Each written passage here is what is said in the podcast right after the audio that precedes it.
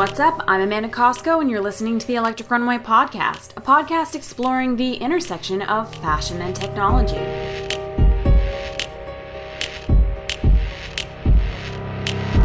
Thanks so much for tuning in. When it comes to trends in retail innovation, the name of the game is customization. The customer of tomorrow wants to be able to personalize their purchases to add their own unique flair. Bespoke may have once been a boutique business, but today, thanks to innovations in digital technology, mass personalization is possible. My guest today is Tony Mammoliti, a Toronto based retail entrepreneur reimagining the customer experience by leveraging laser cutting, crowdfunding, and leading visualization software to deliver customized backpacks and jackets for the urban adventurer. Ynot is the name of his company, and I had the pleasure of visiting their brick and mortar location on Queen West in Toronto to go through the experience of designing and making a custom jacket from scratch. The whole process took less than an hour, and by the end of the week, I ended up with a monogrammed all season jacket. It's hunter green on the outside and buffalo plaid on the inside. It has a hood and pockets just where I want them. You can check out photos and video on electricrunway.com. But here to talk about why personalization is so popular and the benefits of made to order retail is Tony Mammoliti, the founder of Ynot. So, Tony, welcome to the show. Thanks so much for having me. I really appreciate it. Okay, so we're here at Ynot, which is your physical retail location. Why don't we start by you explaining kind of the larger operation and your product offering? For sure. So, Ynot was initially founded based around a single cycling product. So, we initially were in that cycling world. We offered initially just some small accessories for biking, but throughout the years, we started developing bags and other types of accessories like that and realizing that there was a big demand for really good quality products that have a lifetime warranty and something that you know that you can use in multiple environments not just riding a bike but maybe taking the subway to work or maybe just traveling. So our brand's evolved and now our product offering includes all kinds of accessories that are both great for the outdoors as well as just walking down queens west which is the fashion area in toronto. And finally now we're offering new jackets. So that's something new for us. And so the entire offering now surrounds jackets accessories and bags and so you've leveraged Kickstarter. I want to get into the kind of like technical aspects of the actual garments that you're making, but I want to talk a little bit first about how you've leveraged technology to help sell your products. So the jackets actually came to life via a Kickstarter campaign, and you're actually not unfamiliar with Kickstarter because you've used it before. Can you talk a little bit about how you've leveraged Kickstarter to get the different products off the ground? So what we've done with Kickstarter is every time that we're offering a new product and especially into a different product mix. So we, one of our first Kickstarters was more of a camera focused bag, something that we never did before. And that's why we decided to do it through Kickstarter was to try to test that market out. Now we're doing something we've decided to leverage the jacket that way in the same way because it's a new market for us. The nice thing that we've got through Kickstarter though is we really get a great idea of what people are looking for because we get all this great data where they select the products and the colors and all those types types of things. And we'd never be able to do that if we were just going to guess and launch the product ourselves. So we've gotten so much better at understanding what our customers want because they actually tell us what they want. Yeah, that's fantastic. And so people can walk into the store here or visit your website, design a custom jacket right down to the lining and the pockets, and then expect it in about a week turnaround time, as I understand it. Can you talk about how you're enabling that process, how that's possible? For sure. So it actually ties into Kickstarter. So a couple years ago, we used a Kickstarter to actually help us purchase some equipment. And one of those pieces of equipment was a laser cutter. And so now all our materials are cut by laser. And the reason why that speeds up our production process is we cut pieces one at a time and we use a single flow production. A lot of people are starting to go to this in fashion world as well as the American manufacturing, especially labor costs being so high.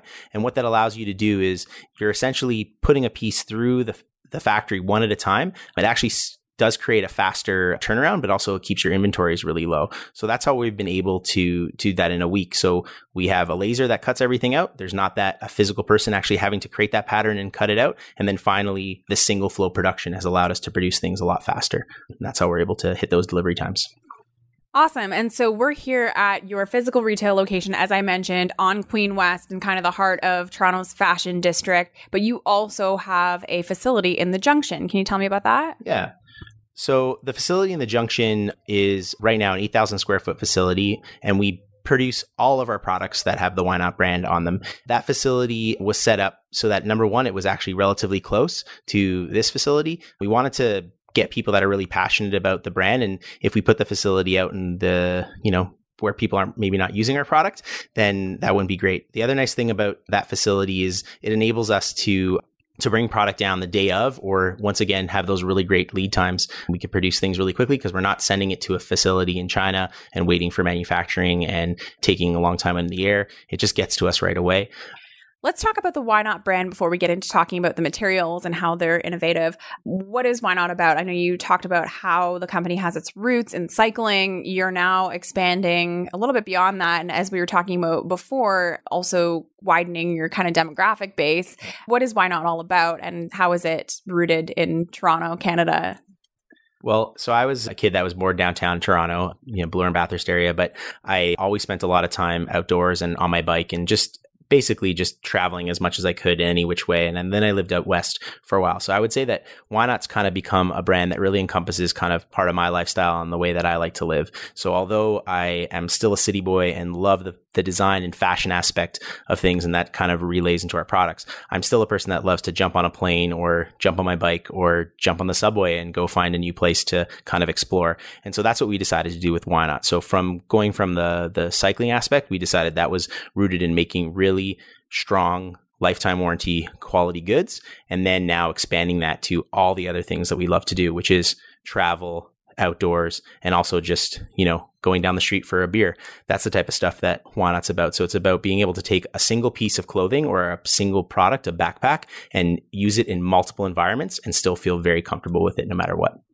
Yeah, sort of like the urban adventurer. And I'm wearing one of your jackets right now. It feels it, like it just feels like a really well made product. You know, you put on a jacket at a Zara and H and M, it doesn't feel like this, and there's good reason behind that. It has a lot to do with the materials that you're using. So you've actually tested a lot of the materials with the backpacks, and you've been able to select which ones would expand nicely into jackets and apparel. So maybe you can talk about your material selection and what makes this jacket worth the price point that it is, and maybe even touch on the price point as well.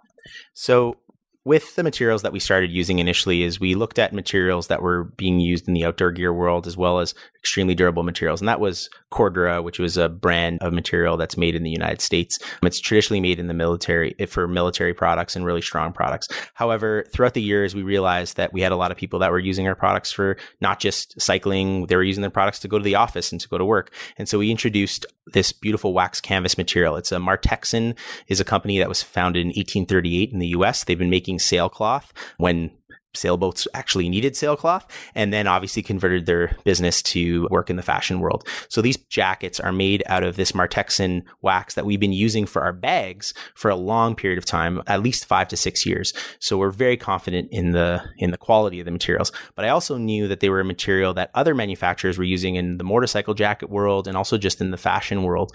And so I decided to say, well, we already know these materials work. Why don't we take the wax canvas materials because they're very comfortable and feel really great? Just like you mentioned, they have that really solid kind of, you know, they don't feel like a flimsy jacket. And that's why we decided to choose those materials. So the jackets are normally going to retail for the custom jackets retail for $4.99. But right now on the Kickstarter, you can get them for $2.39. You can also get them through our store, our website, sorry, for $2.39 by just using the coupon code jacket bargain, all one word. And that will allow you to get the jacket for $2.39 as well through our retail store, through our retail website. That's to promote the Kickstarter campaign, yeah? Exactly. So we've decided to do an introductory price and a lower price to promote the Kickstarter so that people can basically get the jacket at a really bargain price and for us to be able to also get that data that I was talking about with Kickstarters, for us to get an understanding of what people want so that once we do bring them into the store as a regular retail product, we'll have a great idea of what style of pockets, what colors they prefer, all that type of stuff.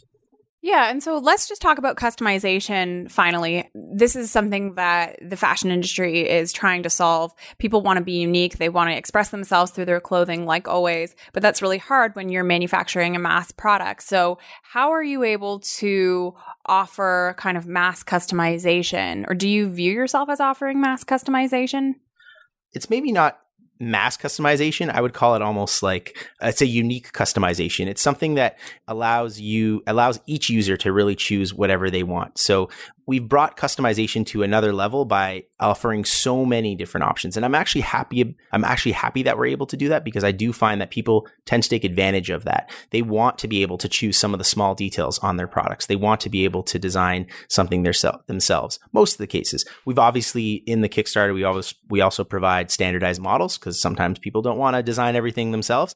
But what we've decided to do is just take a really classic, really great silhouette, give you some classic options and some modern options with some of the pockets and allow you to kind of pick and choose. But the most important component of all of this is that you need to be able to visualize it. If we couldn't provide a great visualization of what you're actually getting in the end product, it would never work. If I just told you, you know, choose a pocket and you didn't see it actually on that jacket and the way it looks, we don't think that people would be able to really make that purchase. And so what we've done is my business partner, Jason Wood, is a computer programmer. And so we've had a custom builder for all of our bags for years. And now we've went one step above and made a custom builder for our jackets. This time, however, it's much more realistic and gives you a very good idea of what you're getting in the end. And that's why I would say it is very unique customization is that you can do probably about 100,000 different jackets varieties in our builder. That's so cool. And I was looking at the software earlier. I'm excited to delve into it and make my own jacket. So the options that you can choose are the pocket. So you can choose different lining. You can choose the different colors that you have. What's the most outrageous kind of thing that you've ever built for anyone, whether it's a jacket or a bag? We've definitely had some bags that people have thrown different colors in and i'm always really surprised sometimes they actually come out to look really nice but you're always questioning that initially. With the jackets what we've actually thought was really interesting is we've given people the option to actually pick and choose even different colored pockets and some of the, the accent colors that we have we have a, a multicam which is like a camo color but it's more black. It's not as camouflage as a military camouflage. And we've had some people use that in a really unique way where they just put a little flare let's say so they'll throw a a pocket on the left hand side that'll be in this multicam and the whole jacket's black or maybe a hood. So I was surprised that people did that because we didn't know that, that was going to be something that people wanted and people seem to think it looks really cool. And we've had a few people do that already. Very cool. So just before we wrap up, how did you get into this? I was a marketer and I worked in the marketing world and was doing something that I didn't necessarily love. However, I was always designing my own products and making my own gear. My mother worked in the fashion world actually around here in Queen West for years. And she also was a pattern maker for a few designers. However, I never sewed or did anything like that initially. But then later in my life, I really got into just making it myself. So with my mom's help and some other great mentors, I was able to, to learn how to design better and started making gear in 2008 and 2009. We found founded Ynot? a lot of Toronto designers right now are really struggling. They're thinking like it's very hard to deliver anything. They're competing with Zara. They're competing with that kind of fast fashion mentality here in Toronto. How are you able to differentiate and stand up against that and believe in the future of of your brand amidst all these amidst a kind of, you know, volatile retail landscape, let's say? Well, that's definitely a really good point. It's definitely really tough. And it was something that I think we had to, I had to build an all encompassing both team and infrastructure to do something like that. So it took a lot of work, but I had to build the facility and have the ability to do that. And we did that in slow steps. Like I only had a few machines and was doing that out of a garage. And so I think the way that we've been able to do it is that building that infrastructure and that team around it. So we use, like I said, my business partner is a computer programmer. That's allowed me to do a lot of things from the custom builders to all the other things that we do on the computer and our website. And so I really have to say that it's really just been building the team around it has allowed me to do that. So if I came in on this on my own, that would have been very difficult. It was the team that we've done. So all three aspects, the factory, the store, and the website and my business partner being computer programmer has definitely helped me as a designer be able to do this. Great. And so if people want to take a look and customize their own jacket, how can they get in touch with Ynot? So right now you can go to our website at www.whynotmade.com and you'll see the links for the jacket and the Kickstarter right there. It's probably the easiest way to contact us. Or you can come into our store at 831 Queen Street West, just at Queen and Niagara in the fashion district. And you can come and see all the products that we make as well as the jackets. Great. So if you're in Toronto, come by 831 Queen West. Come check them out. Like I said, you don't really believe these jackets until you try them on. They're really awesome feeling. And if not, check out the online store where there's very sophisticated visualization software so people can customize their own jackets and see what it's all about. Thank you so much for your time. Thanks so much.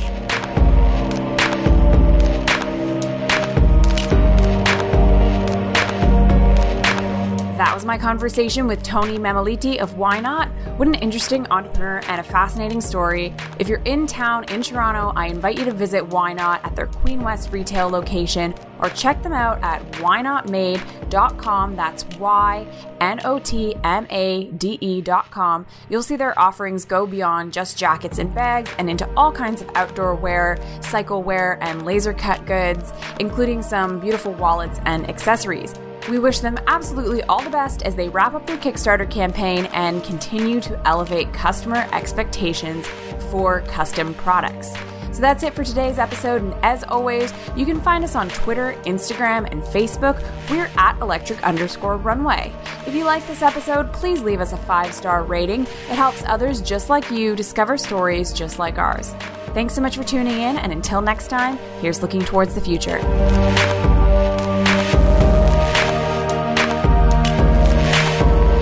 Music from today's episode by Daniel Zambo.